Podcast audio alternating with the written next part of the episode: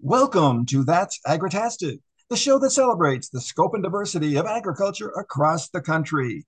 I'm Pete Emmons, your host. Joining me is my very special guest. It's Joel Brandenberger, President and CEO of the National Turkey Federation. And today, we're talking turkey with the National Turkey Federation. Hey, Joel, welcome back to the show. It's great to be back. Thank you for having me, Pete. Hey, the last time that we talked, I believe, was about the middle of August, if memory serves me right. That's and uh, here we are, just a few days from the big, big Turkey Day. So I really appreciate you taking a few minutes out of your hectic schedule here to really get us caught up with some great turkey talk. So again, thank you so much for being here today. Very happy to be here. Joe, there are a lot of very interesting facts about turkeys that I don't think that John Q. Public really grasps or has a good understanding about that. So you put out for us maybe five or six just really interesting facts about turkeys in the U.S. Sure, sure, absolutely. Well, first of all, um, the U.S. Uh, produces right now about 210 million turkeys annually, which translates into uh, more than 5 billion with a B pounds of ready to cook turkey meat. Uh, and so it, you know and there's a wide diversity of products but still the thanksgiving turkey the whole turkey is is still a big staple uh, of the menu. Probably about 40 million turkeys will be consumed this this year at thanksgiving and maybe close to another 20 million uh, at christmas. So the fourth quarter is a very important year for us but still Americans on the whole are eating 15 to 16 pounds of turkey annually, and most of that now is coming outside the holiday season whether you're talking about ground turkey or breast cutlets or deli meat or you know breakfast sausages you name it there, there's a huge variety of turkey products out there. What do you attribute uh, the year-round consumption of turkey to the growth and evolution of that? Is just a general awareness of people of making more choices and being looking at the the value of the benefits of eating turkey as opposed to rather red meat?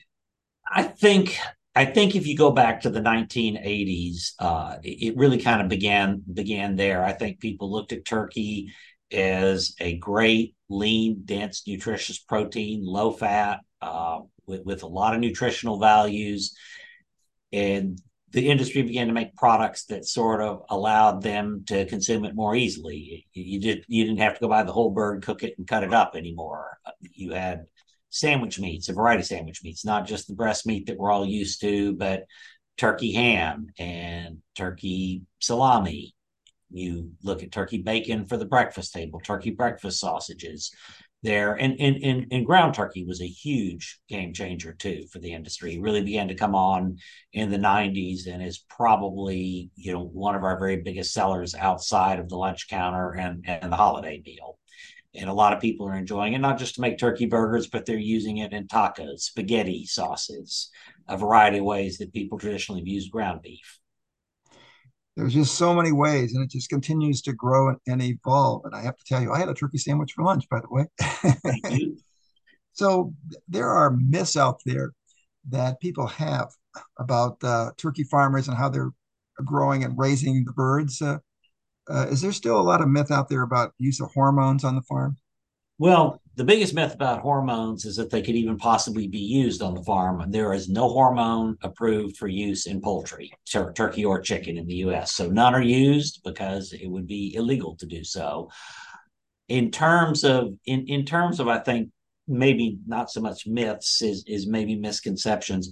Most turkeys today, not all, but the vast majority are raised indoors in climate controlled grow out houses that protect them from predators, protect them from from weather extremes, et cetera. And, and it's and it's proven a very efficient way to raise turkeys.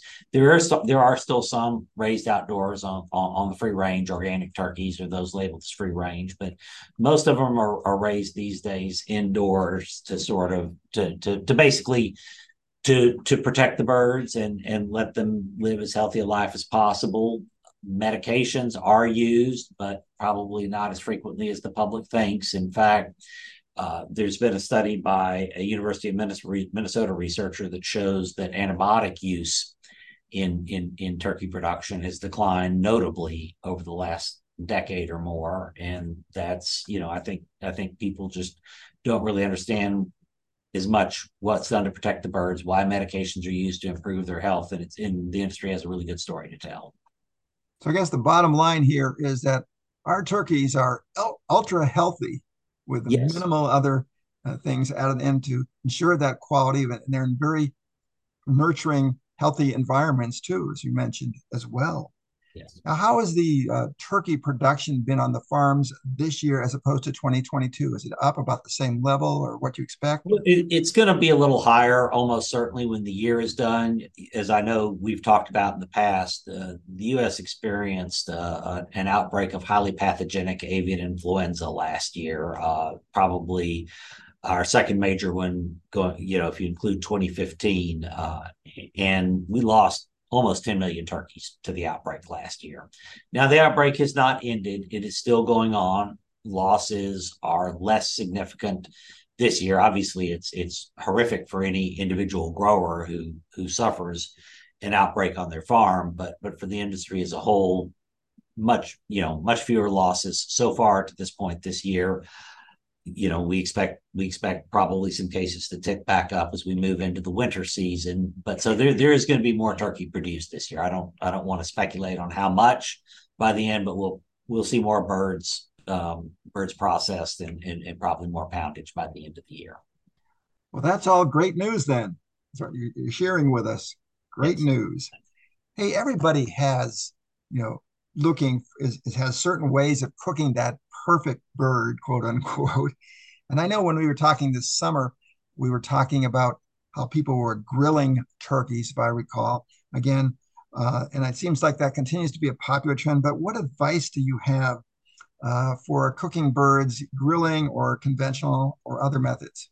Okay, well, some things are uniform no matter which way you cook them. You want to you want to make sure you thaw. Your, if you buy frozen bird, you want to make sure you thaw it properly. Do it in the refrigerator over a series of three or four days before you're ready to cook. Don't don't leave it out on the counter. Don't soak it in hot water in the sink or or whatever. You want to thaw it, you know, properly by by letting it sit in the fridge for for out of the freezer and in the fridge for about three to four days before preparing.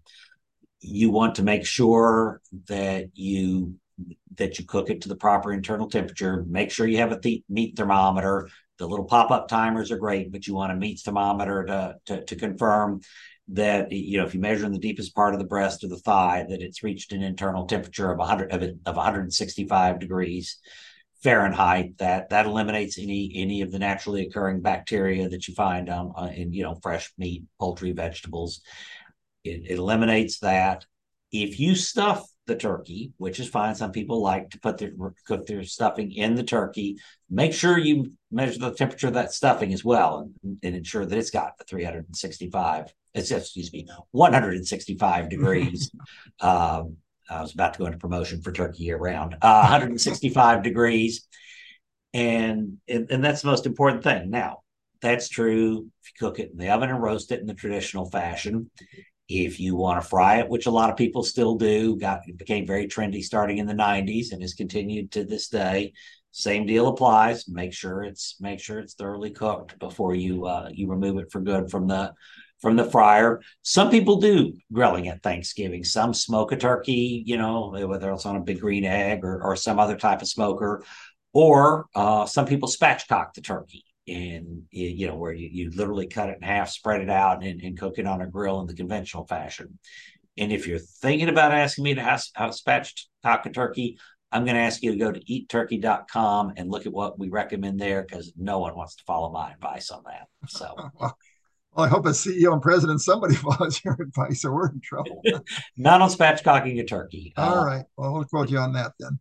So, is is really the uh, temperature issue the biggest uh, area where, where consumers generally seem to make mistakes or the length that they cook it, it, it is the single biggest risk point in, in the process. Uh, you know i think i think we've begun to relearn as a country what our what our what our grandparents all understood which is that that fresh products meat poultry vegetables you name it are going to have naturally occurring bacteria. You have to take precautions in how you handle and prepare them to to ensure that, that, that you've eliminated it all. And the sure way to do it with turkey is to to cook it to 165 degrees Fahrenheit internally. Our members have done everything they can to do to help control and reduce the bacteria. But unlike a lot of things in life, this is a case where the consumer has absolute control of the safety at the at the end of the process. Absolutely. Follow the instructions provided to the T is the word there. Yes. Well, you know, we, we all buy huge turkeys and we typically have lots and lots of it left over. And we could probably easily do a whole show on creative leftover recipes. I know you alluded to a few things here, but I mean, you've got buffalo turkey wings, macaroni, turkey salad. I just saw that for the first time, but are there are a couple that you'd put out there that are kind of fun or new? Yeah.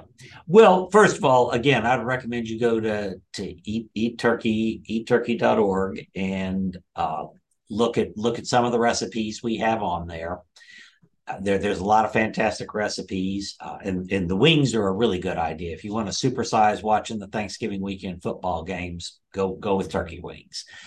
but but uh, you know, I've got my own personal favorites too. You may not find the recipes on there, but I I like turkey enchiladas uh, after Thanksgiving. I, some years I'll get uh, I'll get really inspired and do a gumbo with with turkey and maybe some andouille sausage uh, or shrimp in there, and and all of these things are, are, are delicious. But you know everybody has their favorites, and, and you can find find plenty of options there. You're not going to run out of ways to use turkey. Is what you're saying. That's exactly what I'm saying. Yeah, and have fun when you do it.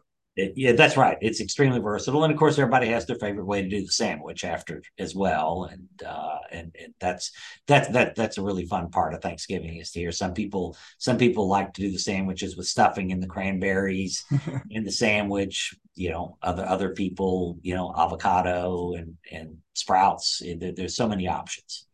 I have to tell you, I'm getting a craving for turkey right now when you're all the descriptions that you're providing. And I just had lunch about an hour and a half ago, but I feel like I wanted to have some more turkey right now, right now. But I'll have to wait on that a little bit. Hey, uh, the White House turkey tradition. I know we've talked about it before, and I talked it last year, and it's just a great American tradition going on for a year. And your organization has been deeply involved for eons on this. See that it goes all the way back to 1947 with President Harry Truman why did he start this? And give us a little background. Well, it, as some as some White Houses have, have, been thoughtful enough to do over the years, there's there's a lot of people that's researched uh, the history, the tradition, and some would argue that, that you could go all the way back to President Lincoln's administration when when he was given a given a live turkey uh, for his son and to raise and to and to have for Thanksgiving. But the ceremony as we know it today did indeed start in 1947 with President Truman. It was just a gesture to start the holiday season. If you if you think about the time and place, then the country was at that point barely two years removed from World War II. It was an opportunity to sort of signal a return for to normalcy, to give thanks for, for for the peace we were enjoying at that moment, and and it was you know it was just uh, you know sort of a really a really nice gesture. It has continued uh, essentially unbroken since then. There have been a couple of years where in the in the 50s and 60s where the president had to have a stand in. I know we've got pictures where Vice President Nixon stood in for President Eisenhower after he had his had his heart attack. There was one year when Nixon was president that Mrs. Nixon stood in. I'm not quite sure of the circumstances and and obviously there, there, were some alternative things done in the latter part of the Carter administration with with the hostage crisis going on. But we've been very blessed uh, that since 1981 with President Reagan, the president has been able to make it every single year to the event at the White House, and and that's that's been a true blessing. In 1989. Uh, President George H.W. Bush, President Bush 41, began the tradition of pardoning the turkey, and that was that was a new addition to the event. And one of the really neat things about it is you can watch each new administration, each new White House come up with new and different ways to do the ceremony. And, you sort of see it evolve. The the first year they, they they would tend to lean on what what's happened before, and then they began to put their own signature on it. President Biden made a made a very noteworthy switch last year. He moved the ceremony from the Rose Garden, where it had been every year when there wasn't inclement weather, uh, you know, going back to the 80s he moved it to the south lawn of the White House. And the Rose Garden's an intimate setting, but boy, the visuals on the south lawn is you, you look at the presentation, you see the south the south front of the of, of the White House, the main executive mansion looming up behind you. It's it's just an incredible setting. Excellent. Now, the White House, the selection of the White House turkey, and a lot of people don't know that there's an alternate backup that goes too, uh, is comes from the uh, Federation's uh, board chairman, I understand, every year, and from their state. That still hold?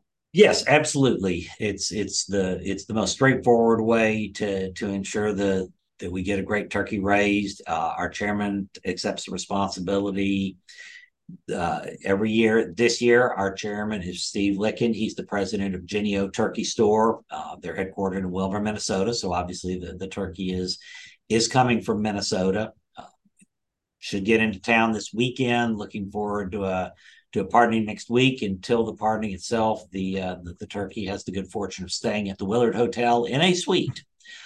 It, we now overnight we we cordoned off a portion of the sleep of the suite and they they, they sleep in a, in, in, a little bit smaller area but during the day they have the run of the suite and a lot of the news media that comes to cover it always enjoys putting the turkeys up on the bed and taking uh taking video or photographs of them of them fully settled into their suite and they get a red carpet rolled out i've seen in the past a red carpet treatment as they got into the the hotel itself Absolutely, absolutely. That that's become a bit. That's become a big part of the a big part of the the, the tradition. We uh, when they arrive, they you know they they come out of uh, they come out of the the van that they're carried in, and they uh, they walk up the red carpet a ways until uh, until it's time to bring them up the stairs into the building, and then we do we do very temporarily put them in a in each of them in individual crates to to bring them up to their room. So excellent the name of the birds themselves actually comes from the White House with feedback from the American public?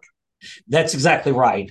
Our chairman usually will invite people from their home state, most often school children, to make some suggestions, which are passed along to to, to the White House. And then the, the the they've done it in different a number of different ways over the year, but it over the years, but in recent years, it's primarily been from all those names. The White House will make a make a final determination on the name of the of, of the National Thanksgiving Turkey and its alternate. So I have to ask you, how are Chocolate and Chip doing these days? They're doing great. They're they're doing they're doing great. They uh, the I get we've gotten reports back that they're healthy, they're fine, they're enjoying retirement. So it, it's it's it's a good life right now for Chocolate and Chip. And they were the birds from last year, of course, uh, too. So have the has the official names been put out there yet, or that's still to be? It's still no, they have not, and and it is possible that the public will not learn about the names until President Biden announces them at the ceremony next week. Okay, so we'll hold our breath on that one. Yes. Okay. Now, once the uh, ceremony's over and once they're all done with everything and going on in Washington, they go back to the home state, typically to a university, to an ag college and, and university, where they live ever ha- happy, happily ever after. yes, that's exactly right. They are um, this year. They in we've done it a number of different ways over the years. There used to be a park in Fairfax County, Virginia, where they went every year. Then Disney got involved for five years, and they went uh, they went four years to Disneyland, one year to Disney World, during the time it started with the celebration of of Disney of Disneyland's 50th anniversary, and and they were involved for five years. There were a couple of three years where they went to Val uh, went to Mount Vernon. Another couple of years they went to the to the uh, historical farm of a former Virginia governor who was uh, who was a turkey farmer. But in recent years, they've gone to a to a public land grant university with a strong ag program. We used Virginia Tech for several years. Uh, last year, the turkeys went to North Carolina State because they were from North Carolina, and this year they'll they'll be going to to the University of Minnesota's College of Food, Agricultural, and Natural Resource Sciences. Well, I'm sure they'll be well taken care of. They will be. You have been to many, many of these White House turkey pardons and tr- turkey tradition events over the years. How many have you gone to, and what is the most interesting thing that ever happened at one of these experiences that you were part of? Well, the first one I went to was in 1991. I have been to all but three since then. and so I've seen a lot, but my first one in 1991 was the most memorable. Now, this one I won't try to describe for you because all your listeners, people who are watching this, have an easy way to look it up. Go to YouTube and search Handler cries fowl, F O W L, and see what happens. Uh, and just in case there's any doubt, I'm sure I haven't aged a moment since then, but that that that is me that you see um, having a very unique rose garden experience uh, in front of, in front of the first President Bush. But I'll let people watch that because I couldn't even begin to describe it. So again on YouTube, and that's Handler Prize dot Handler Cries Fowl F O W L. Got it. Perfect. And another one that stands out a lot is in 2006. Uh, we had a little bit of a unique unique circumstances we were setting up. The president was having what apparently was a national security meeting in the Oval Office. So we had to wait till a little later than usual before we could start setting up in the Rose Garden where the ceremony was that year because we didn't we didn't obviously want to disturb this important meeting the president was in. But our, our finally our, our White House liaison said, okay, they're not done quite yet, but we can quietly begin to set up there. So you drive around the south the south front of the White House, and we noticed the an employee walking Barney and Beasley. This is President George W. Bush. Uh, his dogs, Barney and Beasley. I didn't think much of it. We went to the Rose Garden. We got the turkey out, got it out of its cage, and suddenly we heard a huge commotion and barking. And the two dogs come running into the Rose Garden. The, the whoever was walking the dogs managed to to round to round uh, Beasley up pretty fast, but Barney was Barney was definitely wanting to investigate the turkey. He's barking now. Now the turkey's flapping its wings, moving backwards. Chairs get knocked over. It's a commotion, and the handler cannot seem to to to get a hold of, of, of Barney. And suddenly behind me, my back was to the west wing. I was just making sure I had the turkey in my sights and nothing else was there. And I hear a kind of whistle. And then Barney called out. And I turned around and the president had left his meeting to come round up his dog. Um, it seemed a little mortifying for the moment, especially to the to the very nice liaison person who was there. But but that person's boss said, "Relax, very quicker than you think. It'll be funny." And sure enough, by 30 minutes later, when the president came out for the ceremony, he had come to see the humor of it too. So. Well, I know that you're in your 30th year, I believe, and I know you're going to be retiring in the month of June. So, what I'm waiting to hear and see, Joel, is your your book come out on these experiences. See, I think it'd well, I started out as a, I started out as a newspaper reporter, so in theory, I've got the skills to do something like that. So we'll see.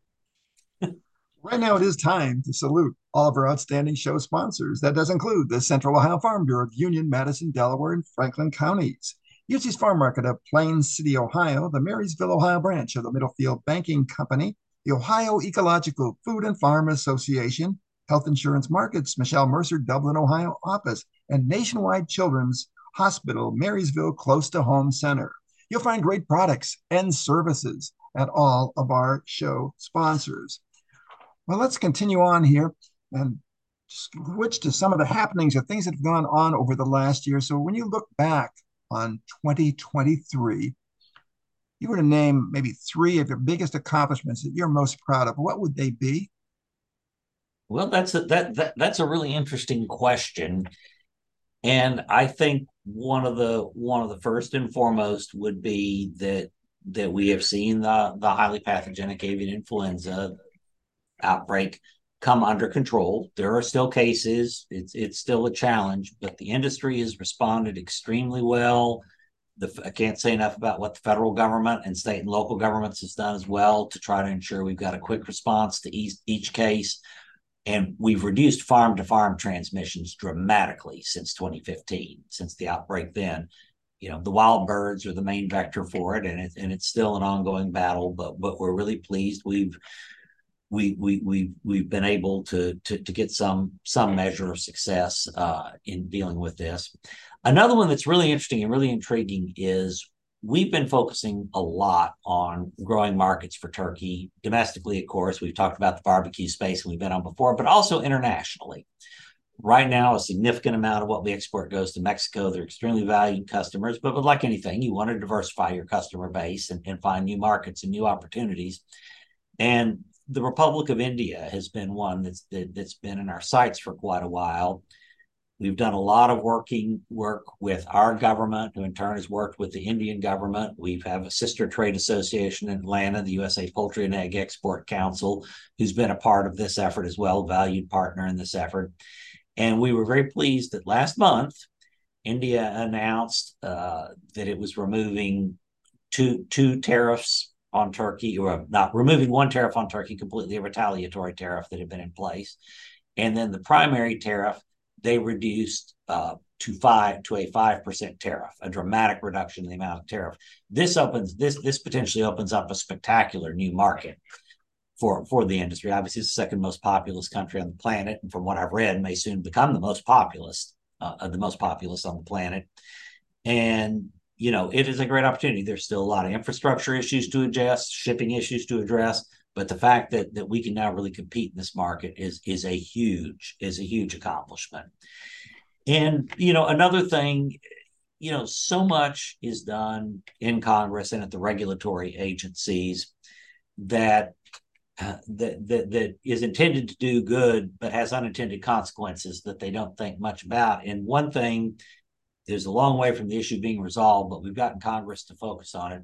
When the Inflation Reduction Act was passed, uh, there was an, an, an expansion and increase in a, in a tax credit that encourages the sequestration of carbon, basically pumping it back into the ground. Well, you know, people are cons- people who are concerned about climate change would view this as a, is is a good thing, but there's also a lot of industrial uses for, for, for carbon dioxide that are important in food production, including for turkey, where it's used in stunning turkeys, it's used in packaging, it's used in, in chilling the product.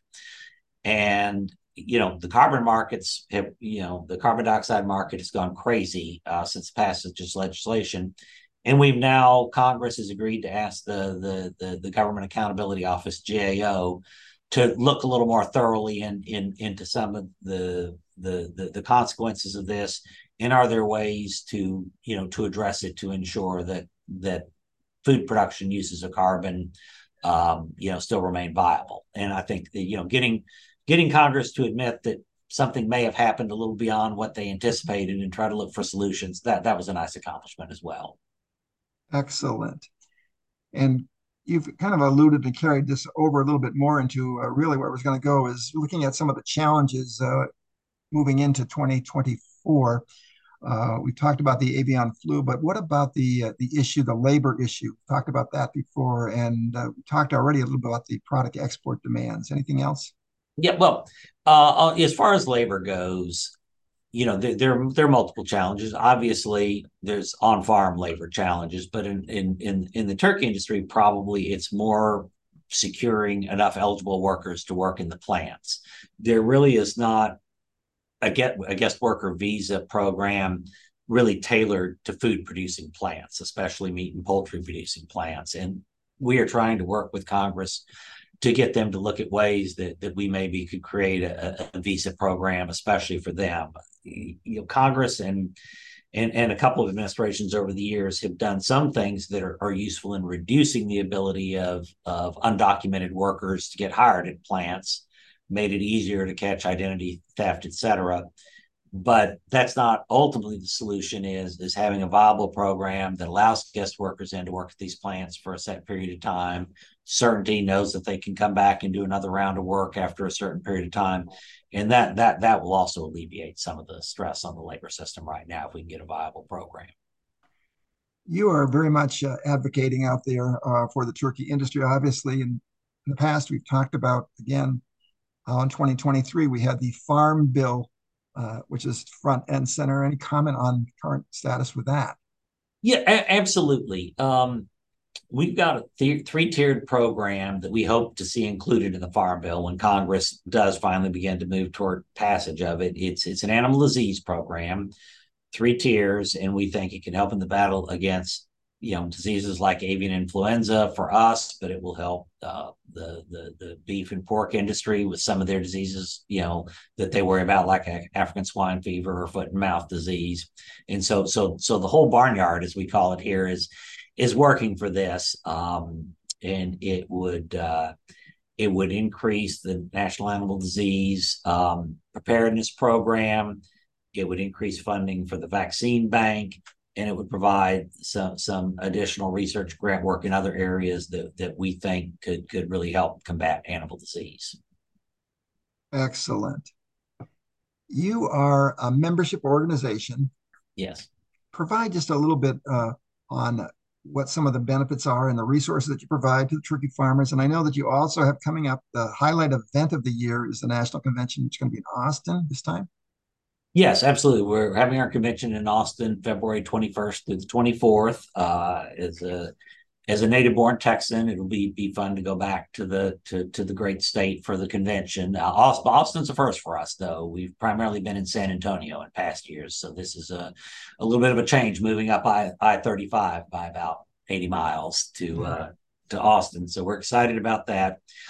But in terms of benefits for the members, um, you know, we really focus. Our members want us to focus on three or four primary mission areas you know, one of the first is animal health, which we've been talking about a lot here, and in you know programs both working with Congress and the regulatory agencies that help protect you know the you know the, the birds in our care from animal health uh, animal health challenges. They want us to to to help promote turkey consumption domestically and internationally and we've talked a, a, bit about turkey smoke, our barbecue program. We just talked about some of the things we've been doing in the international arena, India, of course, but we've also been increasing our work in Central and South America. Uh, again, working with USA Poultry and Egg Export Council on the, on those efforts. They still look for legislative and regulatory excellence. We've talked about a, a about a couple pieces of legislation now, but they they want us deeply involved with USDA's efforts on food safety, uh, as well as, of course, animal health.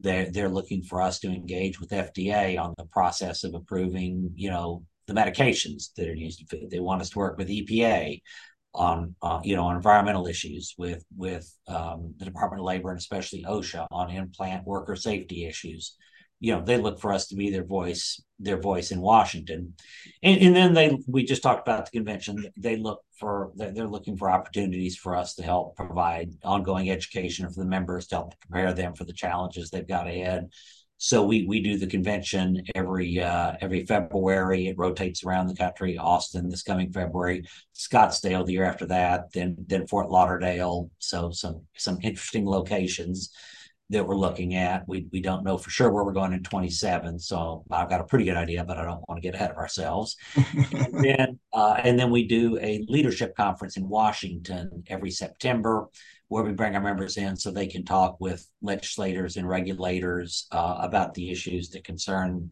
that are of concern to them. We have always found that one-on-one conversation with policymakers can lead to better more creative solutions. We they understand better what our members are facing uh, on the farm and in the plants, but we also understand better the political pressures that they're facing, and and that can sometimes you know lead to to a really constructive dialogue and and maybe better solutions than you get if you try to do them in a vacuum. Understand. What about any farm turkey farms out there that aren't really involved in the membership? Well, uh, our, the way our membership's based right. um, in in this day and age is the the the processors, the twenty the the 25, 26 federally inspected processors sort of farm our core. And the way we're structured now is they pay based on poundage produced, and automatically everybody who raises turkeys for them is, is, a member as a result of that. Now we have some other members who are independent, you know, independent growers who who also members in that regard. Uh, the breeders are also members. We have uh, the the whole uh, preferred supplier allied contingent, those that make we've been talking about animal medications, those that make animal health products, but uh, but also you know those that provide provide goods and services the industry from the people that make the packaging that that the products are shipped in to to the people who help you know who help you know make equipment that, that, that makes turkey processing go easier. Uh, it's um, you know it, it's a very diverse membership. What a great model that you have there in terms of that membership too. That is outstanding. Uh, it's there well we could probably talk easily another three or four hours joel and I don't think we'd run out of things about Turkey to talk about here and all the great work that your staff and everybody is doing and your board too. But again, I can't thank you enough for taking some time to really talk Turkey with us to get us caught up with what's going on with the National Turkey Federation, get up with some of the great happenings coming up, especially the pardoning of the turkey and the White House event and all those interesting things that you can do with turkeys. You're all over uh, social media. Put out a couple of those sites again. I know you mentioned eatturkey.org. Is that the main site you want to direct people to? Well, that, that that's our main website. But we, if you look on Instagram, we have accounts there both for the National Turkey Federation and for our turkey smoke barbecue process. Facebook, of course, we're we're very active on Facebook uh, for for both of our programs. We're on and it's really hard for me to say it, but X. I still want to say Twitter every time I, I say it, but we're there as well. Uh, not on TikTok yet. That's that that's a little ways off. That's a little more a uh, little more labor intensive on content creation. So we want to if if we go there, we want to have a sustainable model for being on there. Sure. What's a final message that you want to leave with our listeners? First of all, just to enjoy Thanksgiving. Obviously, we we we're happy that uh, that the vast majority of people are going to sit down to a turkey meal, but it's more important to us, even beyond that, that people just appreciate the reason for the season. Thankful, even when, we're facing challenges for the many blessings we have in this country. We're incredibly richly blessed here. We we you know we want people to reflect on that and then enjoy the remainder of the holiday season and um, and, and just appreciate you know the the bounty that that not just us but everybody's involved in U.S. agriculture and food production uh, is able to bring to the table. Mega kudos to you, Joel, for 30 plus years, correct? 30 plus years and, and going to be retiring. I started here in 1991, so yes. Uh, for all that you have done and, and taken the whole turkey industry forward uh, with your great leadership over the years and to your entire staff, so dedicated and passionate, and your board and for the turkey farmers and everybody in the in the industry for really making the quality of life so much better for yeah. all of us to enjoy throughout. I, I, I, would not have stayed anywhere for more than 30 years if I was not having the opportunity to work with great people and work for great people. And um, I, you know, I'm really I'm really pleased with the team we have here and and and and the team members who came before our current crew. We've had we've had a great bunch, and the members are extraordinarily supportive. Uh, you know, we we operate in a political environment, but there is no politics within our membership. They all pull together. They compete fiercely in the marketplace, hmm. but they pull together on on the legislative regulatory matters and the marketing matters that, that we're working on and, and it's uh it, it, and they're extraordinarily supportive and and that's something I'll be thankful for next week. It's a total turkey team effort there, quote unquote, that really makes it working together to drive things forward and really in a positive manner for all of us. Hey, we'll look forward to continuing uh, my relationship with the with the federation in the future and putting everything out there we can to promote all of the work that your federation does ongoing. Hey, and I wish you a Thanksgiving holiday stuffed, stuffed with much success to you, your staff. Uh, I know the White House event will be a huge success as always. So again, have a happy Thanksgiving and a, and a great Christmas holiday season as well, Joel. I've enjoyed so much our conversations. Thank you very much, Pete. Happy Thanksgiving to you and yours as well. So thank you so much, Joel. Joel Brandenberger, CEO and President of the National Turkey Federation, has been my very special guest here today. And as we wind down, a final acknowledgement of all of our show sponsors. That does include the Central Ohio Farm Bureau of Union, Madison, Delaware, and Franklin counties. It's a grassroots membership organization dedicated to strengthening and sustaining agriculture through policy advocacy, professional development, resource provisions, and outstanding member benefits. For more information, contact Melinda Lee, the organization director, M. Lee at M. Lee at ofbf.org. That's M. Lee at ofbf.org. Utzi's Farm Market of Plain City, Ohio. It is your one stop shop for all your favorite Amish cheeses, and they have over 30, I did say 30 types of cheeses, deli meats, baked goods, and more. Now's the perfect time to stock up on all your holiday party trays and turkeys and all of the cheeses that you need. You can find them on Facebook and be sure to order online. They're located on Converse Huff Road off of Route 42 in Plain City, Ohio. They're open Monday to Saturday, 9 to 5. You'd Utzi's Farm Market it's worth the drive. The Marysville branch of the Middlefield Banking Company offering great rates for ag, commercial, and residential projects combined with exceptional individualized customer service. Located on Coleman's Crossing in Marysville, Ohio, they're open Monday to Friday, 8:30 a.m. to 5 p.m. You can find them on Facebook and check them out today. They're ready to serve you. The Ohio Ecological Food and Farm Association, cultivating a future in which organic farmers thrive.